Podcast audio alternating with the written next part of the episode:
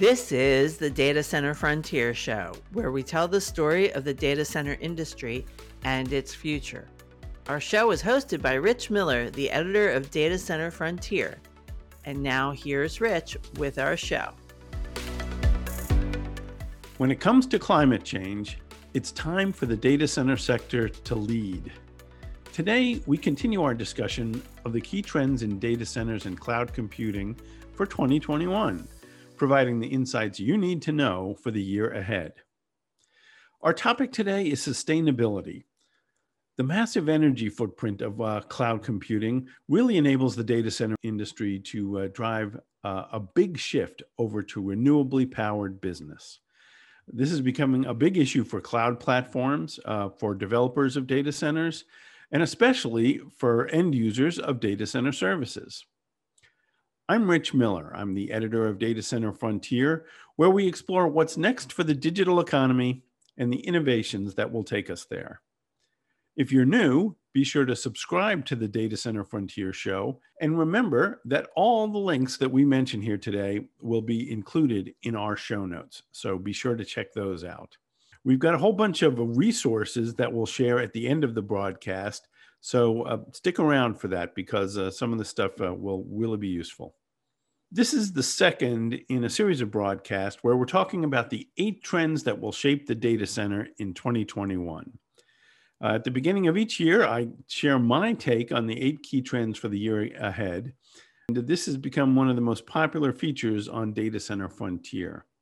The urgent need for climate action has really been writ large in, in the headlines in 2020. There were devastating wildfires on the West Coast and powerful hurricanes along the Gulf Coast, uh, including several at a time. These disasters really have been a tipping point in terms of public awareness of climate impact, driving home the fact that a changed climate is not just a future threat, but a current reality, and that it's not just about sea level rise, but it's about changing conditions in the weather around us. Customers and stakeholders are demanding accountability on climate impact as a result of all of this, which really is creating a compelling business incentive to embrace sustainability.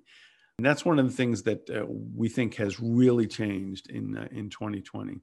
The data center industry, of course, is in a unique position to accelerate the adoption of sustainable practices and reduce the damage to our climate. This is magnified by this digital transformation that's been going on for a little while, but is really shifting much of our lives to online platforms. This is a trend that has been dramatically accelerated by the COVID 19 pandemic and the need for remote work, which has brought along with it uh, contactless commerce uh, and automation to reduce uh, viral exposure. One of the things the data center industry has actually been really good at is innovation in energy efficiency. And over time, it's become the, one of the leading adopters of renewable energy. These trends have both been driven by the industry's largest customers, the hyperscale operators, including Microsoft, Google, Facebook, and Amazon Web Services. A number of the, the large multi tenant developers, the, the data center REITs, have really been serving as fast followers in this respect. But sustainability is really now not just about uh, these companies uh, leading, it's really a front of mind concern for enterprise customers. And that is raising the bar for the entire industry. There was a, a, a recent uh, write up on this by the Uptime Institute that I thought was really interesting as part of some of the year, uh, their year end 2020 coverage. Uh, they write The time of easy wins and greenwashing is ending. Regulators, watchdogs, customers, and others will increasingly expect operators of digital infrastructure to provide hard and detailed evidence of carbon reductions, water savings, and significant power. For those organizations that lack the will to reduce their digital infrastructure carbon footprints, there will be fewer opportunities to avoid close and meaningful scrutiny. There will be nowhere to hide. One of the things I think is really important to highlight is that the data center industry has really been a force for positive change on climate action over the past decade. Cloud computing platforms have pioneered advances in sustainable operations, uh, as well as the adoption of renewables. And this impact will really be amplified in coming years as more businesses dump their, you know, carbon heavy on-premises data centers and migrate to infrastructure that is greener because it's operated by cloud platforms and, uh, and colocation providers. Uh, when you think about it, taking as much of the uh, energy using IT footprint and concentrating it in the world's largest technology companies with a financial incentive to reduce their power bills and to operate as efficiently as possible is really a win all around. Migrating to cloud platforms has, has really slashed the carbon footprint for a lot of IT departments. But the incentive for the data center industry to raise its game is not just because sustainability is good policy, but also because it's good business. Let's take a look at the numbers for just a second. The global data center industry, uh, according to the International Energy Agency, used approximately 205 terawatt hours in 2018, which represented about 1% of the world's electricity use that year. That sounds like a lot, and it is. That's one reason that data centers are routinely characterized as energy hogs by, uh, by environmental groups and particularly by the media. The, the larger story is really that data centers have dramatically improved their efficiency. And the way we see that is that there's been a small increase in industry electricity use during a period when the work being done by data centers has grown explosively due to the growth for cloud computing and online services. Uh, the server farms have really become remarkably efficient in their energy use.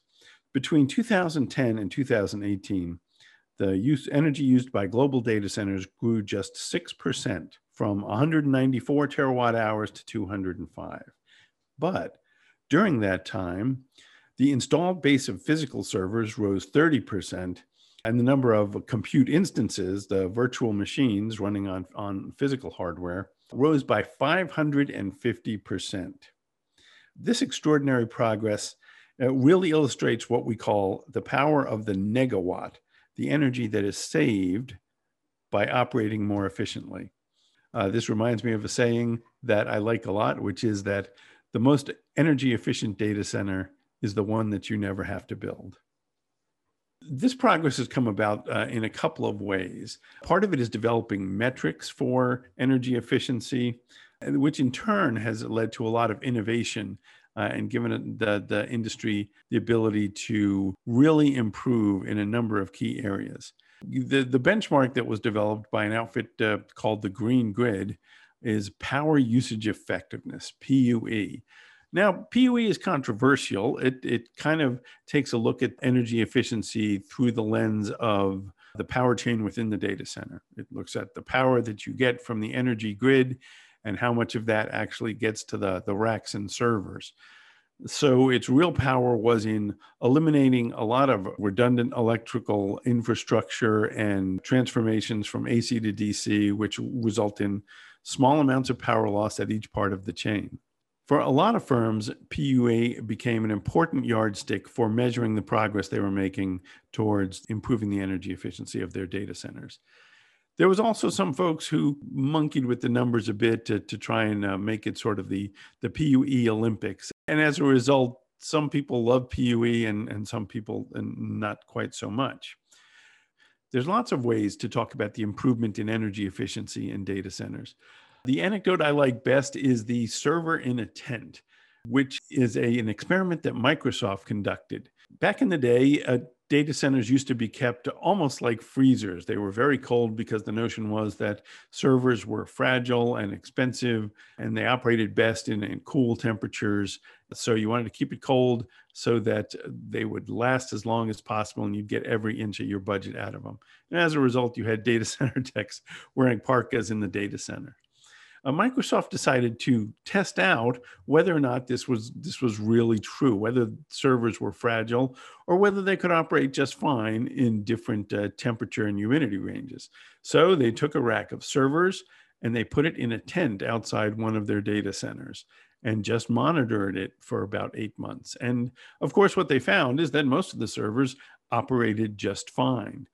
There was similar research being done by Intel at the time, which showed that not only was you know, power and humidity not a problem, but you know, servers could even get pretty dusty and still uh, operate uh, uh, pretty well with a, limited number of failures. That created an environment where people could feel free to raise the temperatures in their data center, stop paying for all of the cold air that they were uh, manufacturing, uh, using that running their air conditioning to keep the server room so cool, and that just saved a ton of energy. Uh, and, that's just one illustration of many of the things that were going on in the data center industry to try and really slash the, the use of energy and uh, the impact on the planet. While efficiency has been an important goal, pretty soon the question became why don't data centers just use renewable energy like wind and solar? Well, there's important challenges around that, mostly around intermittency, which is the fact that uh, data centers need uh, energy around the clock. Uh, you don't want your servers to turn off at night or when uh, weather gets calm. And of course, solar uh, farms need sun to operate, and uh, and wind farms only work when the wind is blowing. As a result, utilities didn't offer many renewable options for data centers or any of their large users. Outfits like Greenpeace soon began to challenge that.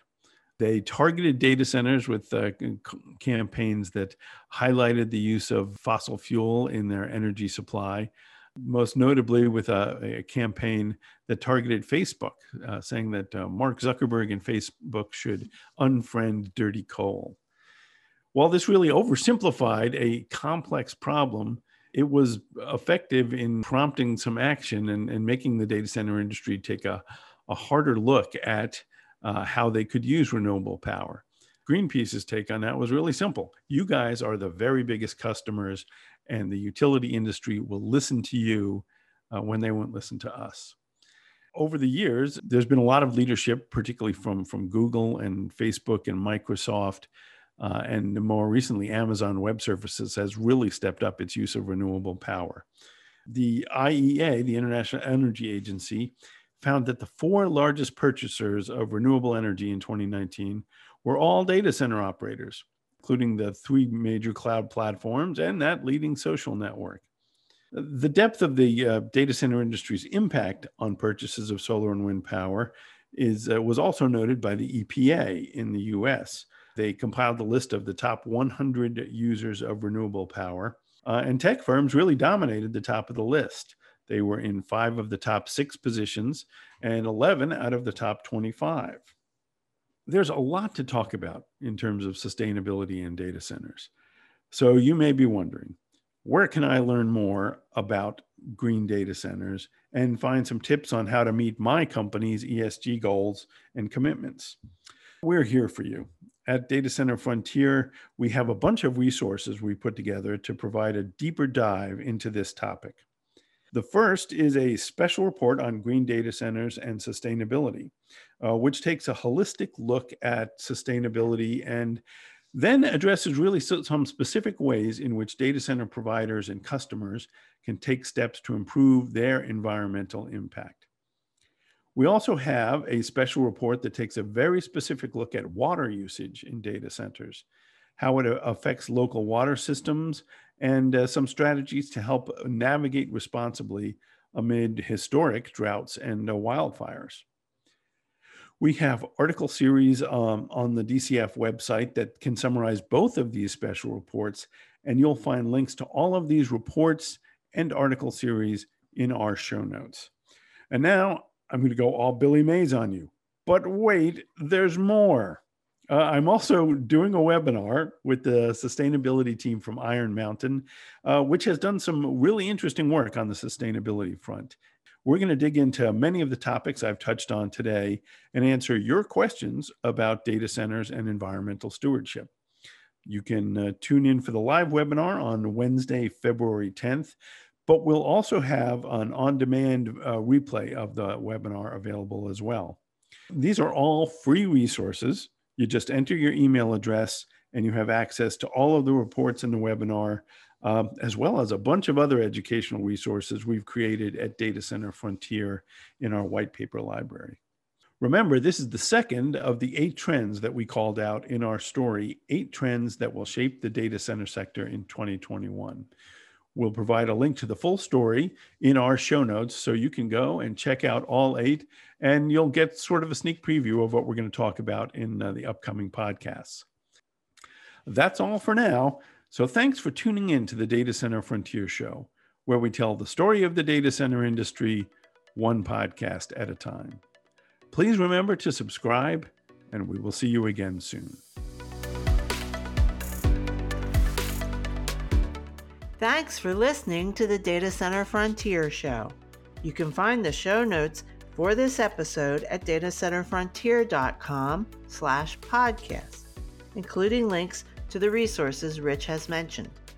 Be sure to subscribe to the Data Center Frontier Show at Apple, iTunes, Spotify, or where you find your podcasts. If you enjoyed this show, please tell your friends or share about it on your social channels. You can always find us on the web at datacenterfrontier.com and follow us on Twitter, Facebook, and LinkedIn. Until next time.